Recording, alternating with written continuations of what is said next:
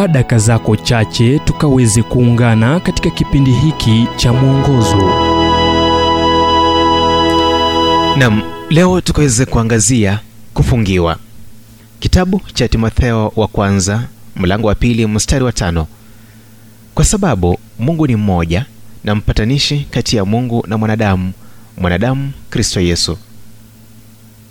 Katika mchezo wa baseball, swala hili hufanyika wakati timu moja ni nzuri sana hadi haipi timu pinzani fursa ya kufunga. Mfungaji anakuwa shujaa na timu inayoshindwa inatoka uwanjani ikiwa imevunjika moyo kwa hasira. Na hilo akilini, hebu nikueleze jinsi nilivyopata kufungiwa si kitambo sana. Nilipopewa tiketi mbili kuelekea kwenye mchezo huo wa baseball, nilikimbilia fursa hiyo bila kusita. Nilipofika kwenye lango kuu la ukumbi huo, nilimpa mhudumu wa hapo tiketi hizo mbili, ambapo alichukua moja na kuzitizama na kisha kunitizama na kaniambia, hizi tiketi si nzuri kwa mchezo wa leo. Lazima unanidanganya, nikamjibu, ila mtazamo mmoja kwenye uso wa mwanamke huyo ulio mkavu ulisema hafanyi mzaha. Kwa haraka nilichukua bahasha. Tazama, bahasha inasema mchezo wa nne, na huu ndio mchezo wa nne. Akitazama kwa makini, alisoma maandishi kwenye bahasha hiyo yaliyosema mchezo wa nne wa nyumbani. Huu si mchezo wa nne wa nyumbani, akasema, japo ulikuwa mchezo wa nne kwenye mfatano. Nasikitika. Unadhani alisikitika? Nilisikitika zaidi.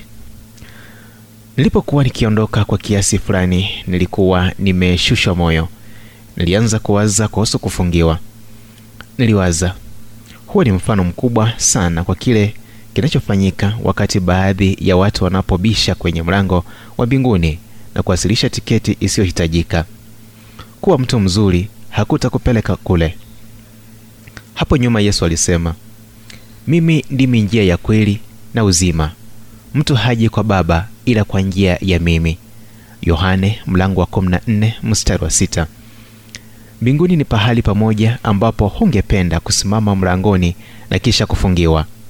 Kukosa mchezo wa malaika ni kitu kimoja, ila kufungiwa kuingia mbinguni mahali walipo malaika ni kitu kingine, kitu kilicho na matokeo ya kutisha. Ujumbe huu umetafsiriwa kutoka kitabu kwa jina Strength for Today and Bright Hope for Tomorrow kilichoandikwa naye Dr. Harold Sala wa Guidelines International na kuletwa kwako nami Emmanuel Oyasi. Na iwapo ujumbe huu umekuwa baraka kwako, tafadhali tujulisha kupitia nambari 0722331412. Kumbuka ni 0722331412.